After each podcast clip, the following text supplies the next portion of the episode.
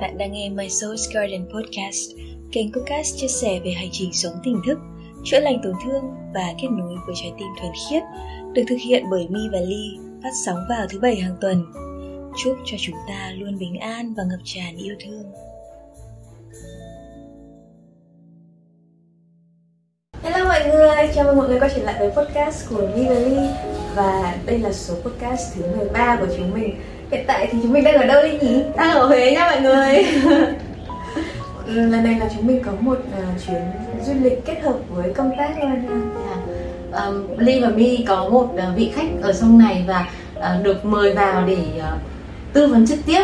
Thực ra là vẫn làm việc qua qua tin nhắn và qua những cuộc điện thoại nhưng mà uh, thực sự là cái cái năng lượng khi mà tương, tác trực tiếp với khách hàng thì nó rất là khác và vị khách này đã quyết định là mời Ly và My vào tận nơi để có thể trực tiếp trò chuyện và giải quyết những vấn đề của mình. Thế nên là podcast ngày hôm nay được uh, quay tại Huế Và chủ đề trong số podcast ngày hôm nay thì Mi và Ly sẽ cùng nói về những điều chúng ta cần khi mà bắt đầu vào hành trình tỉnh thức Ok, à, mình chúng mình nói chuyện với nhau thì rất là nhiều về hành trình tỉnh thức rồi. Ở podcast trước thì nói về hành trình tỉnh thức mình sẽ bắt đầu từ đâu đúng không? Thế thì khi mà chúng ta đi đến vào một cái hành trình nào hay cả việc chúng ta đi du lịch hay là đi công tác thôi chúng ta cũng đều phải uh, chuẩn bị quân tư trang đúng không? Chuẩn bị những cái dụng cụ những cái công cụ cần thiết hay là chuẩn bị quần áo. Sau thì uh, xách ba lô lên hoặc là xách vali rồi đi.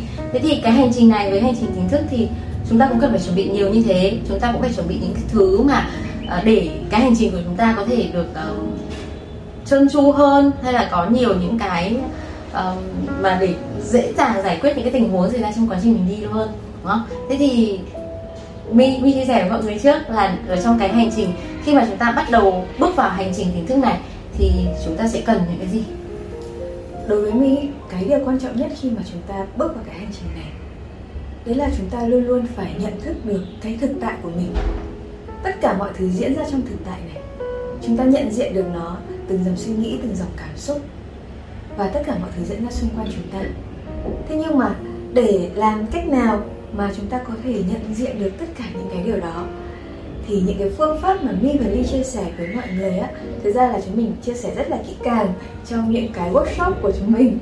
Nên là uh, trong cái podcast này thì cái thời lượng nó cũng hạn chế thôi nên là chúng mình cũng sẽ chỉ giới thiệu cho mọi người một số những cái phương pháp đơn giản mà tất cả chúng ta đều có thể thực hiện được đều có thể tự thực hiện được để bắt đầu cái hành trình thức tỉnh của mình.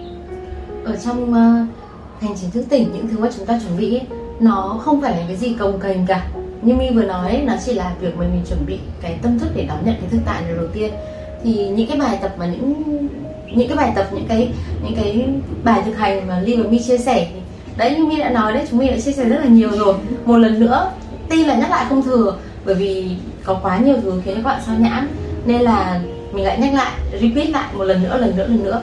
Vì bản thân ngay cả mi và ly, đôi khi cũng có những lúc sao nhãng mà chúng mình quên đi những cái những cái công cụ mà chúng mình đang có. Và thế là anh trụ bằng một cách rất là vi diệu. Anh lại nhắc nhở mình bằng một sự rắc rối nào đó, hay là một cái vấn đề nào đó tự nhiên nó xảy ra mà đáng nhẽ rằng là mình không nên gặp phải. Thế thì cái bài tập đầu tiên mà luôn luôn nói với mọi người, mặc dù nó rất là đơn giản thôi, và ở trong những cái podcast đầu tiên Ly và My cũng có chia sẻ với mọi người. Đó chính là bài tập viết nhật ký. Dạ, cái việc mà chúng ta viết ra những cái suy nghĩ, những cái cảm xúc của mình, nó giống như là chúng ta, hệ thống lại nó và chúng ta có một cái nhìn một cách tổng thể hơn. Khi mà mình gấp quần áo đó mình rút quần áo xuống xong, mình không gấp nó, ngay ngắn gọn gàng và mình xếp thành từng chồng, mà mình cứ thấy mình mở tủ ra xong mình quẳng vào ấy. Sau một thời gian, cái tủ của mình nó đầy lên và các, các cái những cái quần áo mà nó bắt đầu nó rơi ra và nó làm cho cái tủ quần áo của mình nó đan hoang ấy, thì cái cảm xúc của chúng ta cũng như vậy. Chúng ta không đối diện với nó mà chúng ta cất giấu nó đi. Cứ có khi chúng ta buồn chúng ta đau khổ hay là chúng ta thất vọng vì một cái chuyện gì đó chúng ta lại cất nó sâu ở bên trong và tỏ ra rằng là tôi ổn tôi không sao cả. Đấy và mỗi lần như thế nó lại càng ngày càng trồng chất hơn. Đến khi mà chúng ta quá là nhiều sự ngổn ngang bên trong rồi chúng ta muốn giải quyết nó chúng ta cũng không biết làm cách nào để giải quyết cả. Nó là một cái đống hỗn độn đúng không? Yeah. như kiểu mình tìm một cái quần bò mà mình rất muốn mặc ngay thời điểm này nhưng mà kiểu nó đã bị lộn xộn với các rất là nhiều những thứ khác rồi. Và ngay khi mình lôi được nó ra nữa thì nó cũng rất là nhầu nhĩ và nó không thể sử dụng được ngay. Thì hôm trước Ly có nhớ là ở trong cái workshop gần nhất của chúng mình có một học viên nam. Thì khi mà mình và My có nói đến câu chuyện là uh, mọi người phải viết nhật ký đi thì anh ấy nói là đúng là chưa bao giờ nghĩ đến cái câu chuyện đó. Gần bốn chục năm anh ấy chưa bao giờ nghĩ rằng câu chuyện rằng là một người đàn ông sẽ ngồi viết nhật ký. Thế thì đó là một cái sự khá là sai lầm phổ biến ấy cái sự hiểu lầm của mọi người về cái việc viết nhật ký. Đó là chỉ dành cho chị em phụ nữ này hay là chỉ dành cho tuổi tin yeah, đó trẻ con. trẻ con thì mới làm cái trò đấy thôi. Nhưng mà thực ra cái cái cái cái trò viết nhật ký là cái trò mà nó quá là quan trọng luôn. Cho đến thời điểm này khi mà mi và ly bắt đầu thực hành đều đặn về câu chuyện viết nhật ký, thì hai đứa mới nhận ra là cái lợi ích của việc viết nhật ký như thế nào. Thì với mi cái việc viết nhật ký cái thời điểm đầu tiên nó có khó khăn gì cho mi không? Nó thực sự rất là khó khăn bởi vì mình vẫn chưa thực sự dám đối diện với những cái cảm xúc của mình. Ngay cả khi mà mình biết là mình đang có cái đó, nhưng mà để mà viết được ra cái cảm xúc đó, nó lại là một cái sự đối mặt khác, trực diện, trực tiếp. Mặt đối mặt luôn á. Nó rất là khó khăn tuy nhiên thì khi mà mi đã đặt tay xuống và quyết tâm là mình viết ra mình hiểu là mình đang viết cho mình mà. Mình đâu phải là mình viết cho ai hay là mình phải phân tích mình phải giải thích với ai. Và tất cả những cái này nó là cảm xúc. Nó không có đúng không có sai không có tốt không có xấu. Nó chỉ đơn giản là cái cảm xúc mình đang có trong cái thời điểm đó. Mình ngừng phán xét nó. Là cái lúc mà mình bắt đầu mình dũng cảm và mình đặt bút mình viết ra. Và khi mà mình viết được ra rồi thì mình à thì ra cái cảm xúc này nó đang như thế.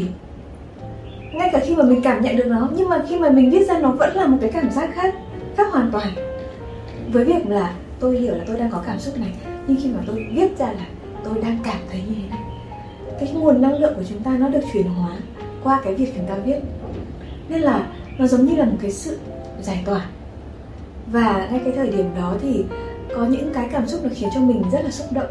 Mình bật khóc ngay cái thời điểm đó nhưng mà nó là một cái điều rất là tuyệt vời. Nó giống như là một cái sự giải thoát.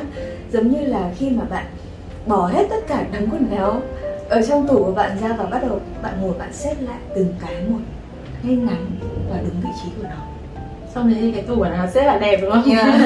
giống nhiều cái nội tâm của mình này nó rất là gọn gàng rồi. Nhưng với ly thì cái câu chuyện viết nhật ký của ly nó có cái cái sự trải nghiệm khác đó là nó cũng vẫn là những thứ mà mình đối diện với cảm xúc của mình thôi. Nhưng mà đến một thời điểm mình phát hiện ra là ôi mình có nhiều tôi ở trong mình quá. Ừ. à, tức không nó không giống như cái câu chuyện là như mọi người nói về câu chuyện đa nhân cách đâu. Tại vì uh, ly có đọc và học về tâm lý học ấy thì cái, cái đa nhân cách nó là một cái dạng trạng thái bệnh lý khác. Và và cái chủ thể không phải lúc nào họ cũng biết rằng là họ có những cái nhân cách đó. Nhưng mà cái cái cái sự trải nghiệm của ly ở đây cái nhiều tôi ở trong mình nó là việc mình nhận ra được từng cái bản ngã một bên trong mình nhiều hơn một.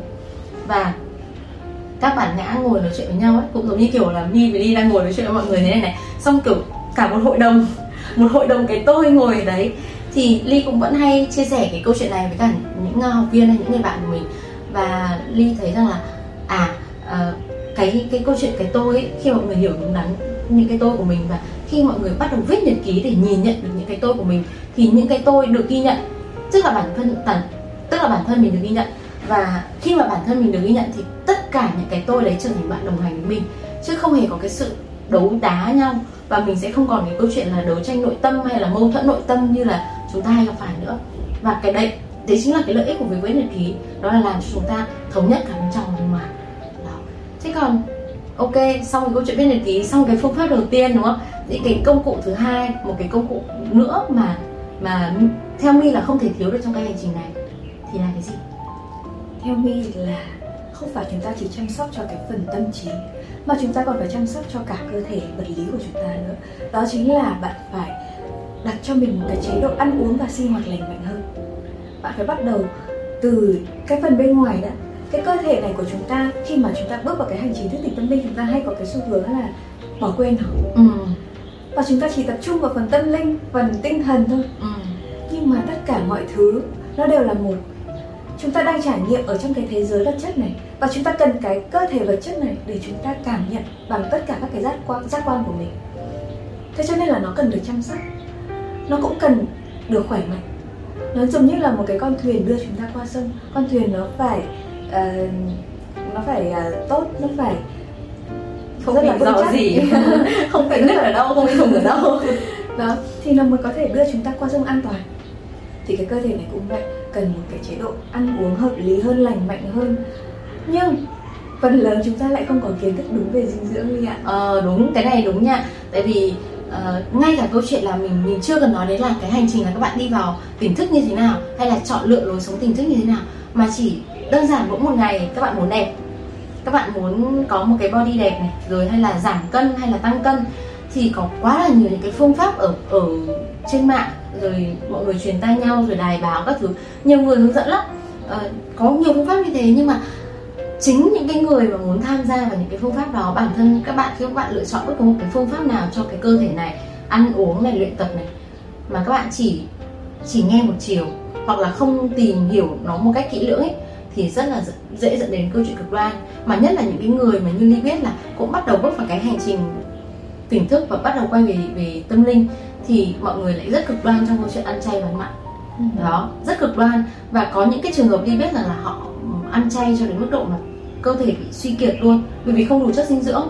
Hay là có những cái người thì họ cực đoan quá theo một cái phương pháp ăn uống nào đó và làm cho cái cơ thể của mình nó bị nó bị thiếu chất và nó nó xấu xí đi rất là nhiều có thể là họ vẫn cảm giác được cái sự khỏe mạnh nhưng mà người bên ngoài nhìn vào thì không thể có sức sống ở trong cái cơ thể nó nữa. Đấy thì như mi nói đấy là chúng ta không kiến thức. Thế thì gợi ý của mi cho mọi người là gì? Gợi ý của mi thực ra những cái kiến thức mà chúng ta có thể tìm hiểu ở trên mạng nó cũng rất là nhiều.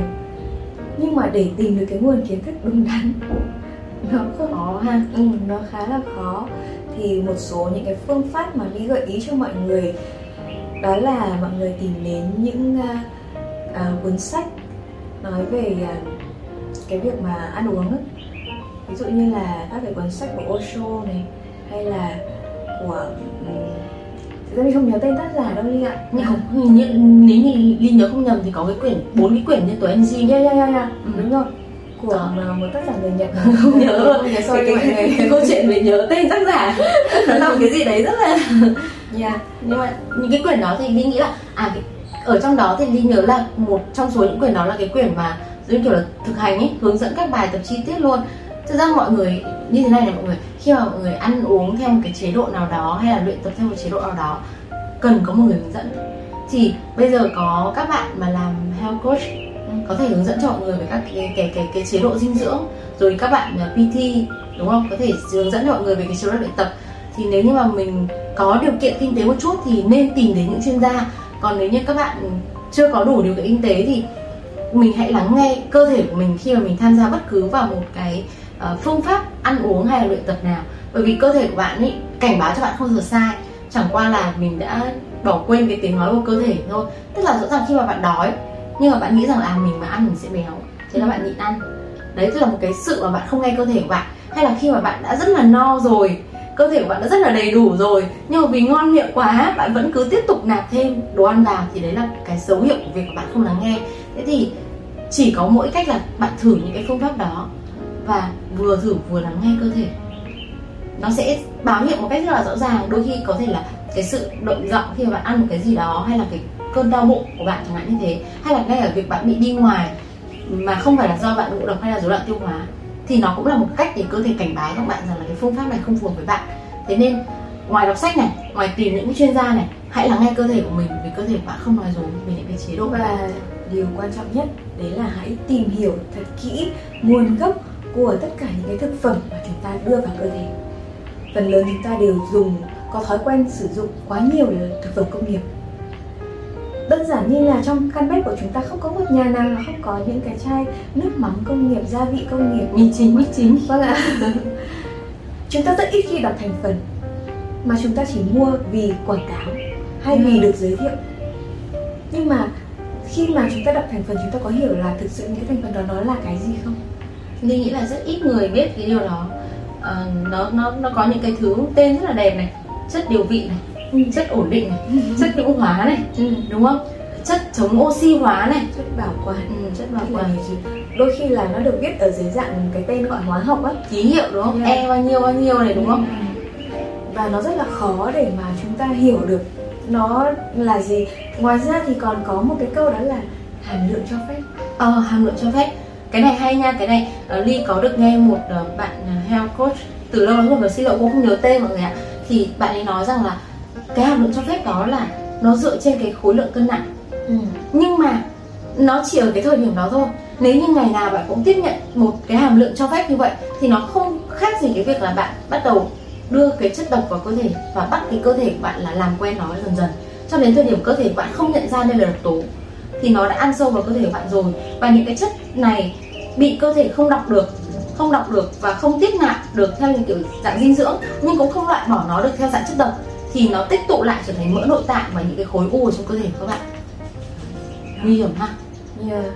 nên là cái việc mà chúng ta phải có một cái kiến thức nền tảng về thực phẩm đúng đắn là rất quan trọng và chúng ta phải hiểu là chúng ta là một cái sản phẩm của tự nhiên của tạo hóa nên là chúng ta không thể sử dụng những cái đồ công nghiệp những cái đồ nhân tạo để mà giúp cho cơ thể khỏe mạnh hơn được. Dạ. đơn giản như cái việc chúng ta ốm chúng ta dùng đến thuốc ừ. thuốc tây đúng không ạ mặc dù là có thể là khi mà bạn sử dụng thuốc xong cái triệu chứng đó nó biến mất rất là nhanh và bạn nghĩ là à thuốc này rất hiệu quả đúng rồi. nhưng sau đó nó tiếp tục nó quay trở lại ừ. và nó dần dần nó trở thành một cái gọi là nhờn thuốc đó. Yeah, dạ, đúng rồi. đấy và tất cả chúng ta đều biết là thuốc không hề tốt yeah, dạ, đúng rồi ngay cả thuốc bổ thì cũng là thuốc ấy mà ừ. thuốc tức là có vấn đề ừ. ly có uh, thực ra ông ngoại ly là là từng làm về về dược về về về uh, đông y xong mẹ ly cũng học dược nữa thì đến bây giờ thì cả gia đình cũng không hề có sử dụng thuốc tây. Thì ngay cả thuốc nam cũng rất là hạn chế nha. Và những cái việc mà khi mà gặp những cái bệnh đơn giản cảm cúm những đầu sổ mũi hay là những cái bệnh mùa ấy, thì đều sử dụng cây cỏ hoa lá ở trong vườn để làm thuốc cả.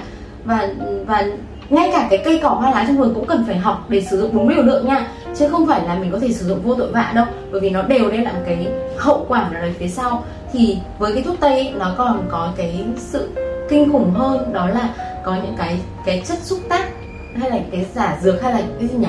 À, những cái những cái chất dẫn ấy chất dẫn thuốc ấy ờ, để cho để cho nó nó nó có tác dụng với cơ thể của bạn ngay cái thời điểm đó. Và những cái thứ đó nó cũng là một độc tố khi mà được đưa vào cơ thể.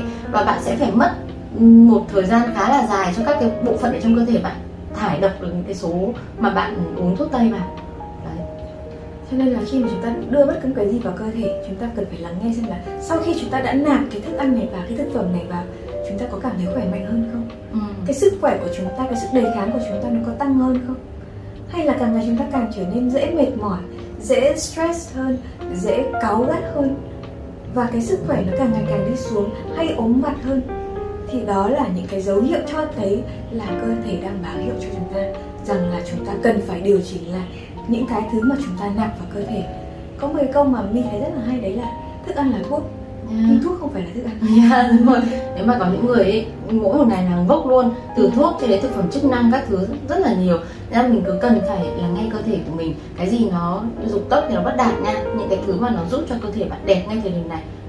Mình không thể nào khẳng định được là tương lai nó có như thế hay không hay là bạn phải phụ thuộc vào nó cho đến thời điểm mà bạn rời bỏ cái thân xác này thì nói chung vẫn là lựa chọn của mỗi người hãy lắng nghe hãy lắng nghe chính cơ thể của mình thôi. Và nếu như bạn cảm thấy thoải mái khi bạn ăn nó thì chúng tôi không có ý kiến. Đó. Thế còn ok thì lúc nãy thì là về viết lách này là chúng ta đã quan trọng về phần nội tâm của mình đúng không? Xong rồi đó đến cơ thể vật lý này. Thì chúng ta cũng bắt đầu phải ăn uống và luyện tập rồi.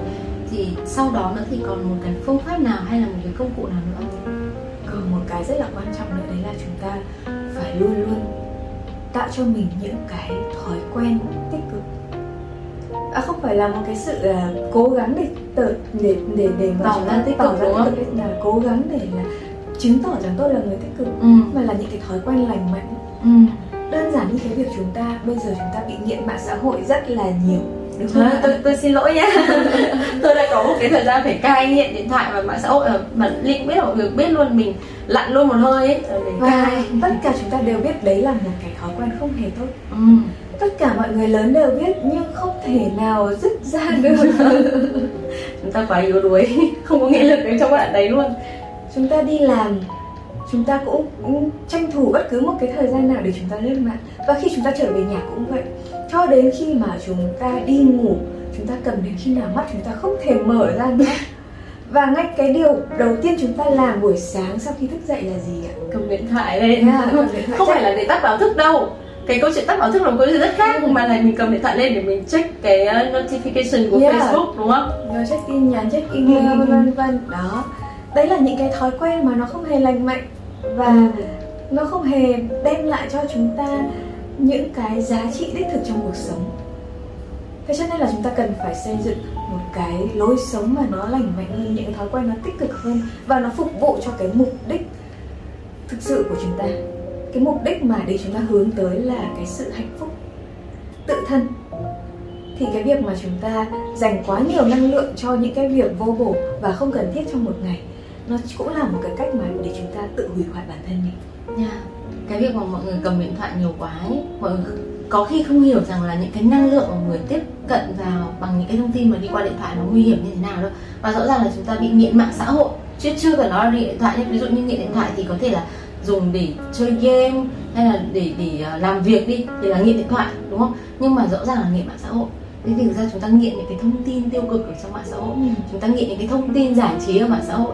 Thì mọi người có thấy không? Tức là khi mà càng ngày những cái video chạy ở trên trên Facebook hay là TikTok hay là Instagram. Bây giờ có cả Reel à? Của của Facebook và Instagram nữa. Nó rất là nhanh. Nó là những cái đoạn video rất là ngắn 15 giây 30 giây và 60 giây. Những cái đoạn video này những cái người sản xuất ra nó họ là những người sáng tạo. Nhưng những người mà tiếp tiếp nhận nó thì càng ngày cái mức sáng tạo của chúng ta bị giảm đi bởi nó. Và trở nên rất là thụ động. Yeah, đúng thế. Mà chúng ta luôn luôn tìm cái mới nhá. Đôi khi là những cái nội dung nó giống nhau ấy. Xong mình cứ lướt mình cứ lướt mình cứ lướt. Và mình mình tìm luôn luôn tìm những cái gì đó mới. Nhưng mà không phải là cái mới từ bên trong mình ra mà là cái mới ở bên ngoài đem lại. Và cái điều đó rất là nguy hiểm bởi vì mình sẽ không biết là mình lướt cho đến bao giờ. Hôm trước thì có đọc một cái một cái cái cái một cái topic của mọi người trên Facebook là bị cuốn vào một cái livestream của hai cậu ờ, không biết là người ở đâu nhưng mà nhảy ấy họ nhảy rất là đều, họ mặc đồng phục ừ, và họ nhảy rất là đều và nhảy những cái động tác mà nó có thể hợp với tất cả các thể loại nhạc. Và mọi người bị cuốn vào đó như kiểu là bị bị nghiện ấy.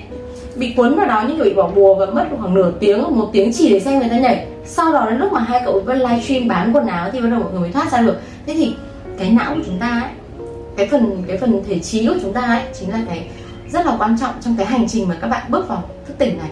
Là ngoài cái việc mình biết rằng là à con đường tâm linh là con đường mà mình cần phải quay lại.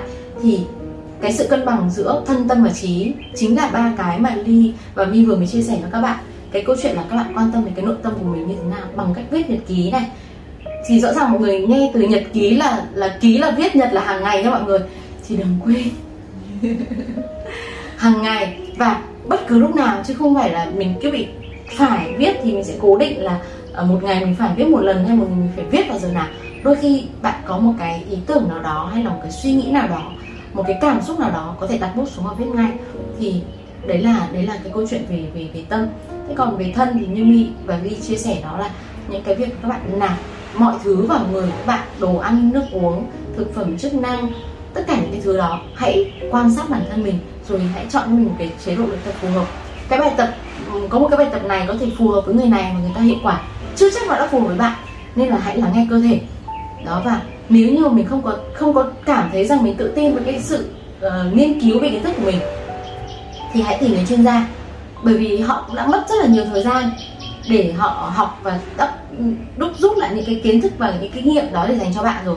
Thì ok nếu như chúng ta ừ, cần họ học hộ cho mình chỉ cần rút lại những kiến thức thôi thì mình chịu khó mình bỏ tiền ra nha. Mọi người đừng đừng. Thực ra như nào nhỉ? Mình tự nhiên bị, bị nhảy ra cái ý này thế nên cần phải nói với mọi người ngay tức là những thứ miễn phí ở trên mạng rất nhiều thực sự và nó rất hiệu quả. Nó rất hiệu quả. Thế nhưng mà bằng một cách nào đó vì mọi người không mất tiền cho nó yeah. mọi người không hề trân trọng nó và không hề làm theo những cái gì mà đáng nhẽ được nhận miễn phí. Ừ. bởi vì ly thấy có rất là nhiều bạn nhé các bạn ấy dạy rất nhiều kiến thức ở trên tiktok. Nhiều lắm luôn. Kiến thức về về về ờ, nhân sinh quan cũng có kiến thức về giáo dục cũng có về ờ, công nghệ cũng có về học hành rồi ngoại ngữ rồi sức khỏe các thứ rất nhiều bản thân ly và ly bây giờ cũng tập những cái bài tập mà mọi người chia sẻ trên mạng đúng không? Mà rõ ràng hai đứa chia sẻ với nhau nhưng mỗi đứa lại phù hợp với một bài tập khác nhau. Và những cái đó nó miễn phí mà. Thế nên nếu như mà chúng ta người ta đã cống hiến cho mình thực sự là nó rất là có tâm huyết ấy, thì mình cũng hãy tâm huyết với bản thân mình. Khi mà mình sử dụng những cái sự miễn phí đó thì nó sẽ có hiệu quả. Còn nếu không bạn cũng sẽ phải mất tiền cho nó thôi. Bạn cũng sẽ phải mất tiền cho một PT hay là một health coach nào đó. Hay là nó đơn giản như cái việc mà các bạn nghe những cái broadcast của Mi và Ly các bạn hoàn toàn có thể thay đổi cuộc sống của các bạn nếu như các bạn chỉ đơn giản là nghe podcast và làm theo. Nhưng mà vẫn có những bạn vẫn cần phải tìm đến và trực tiếp cần cái sự đồng hành từ hai đứa thì chúng ta phải mất những cái khoản phí cho nó. Cái điều đấy là đương nhiên.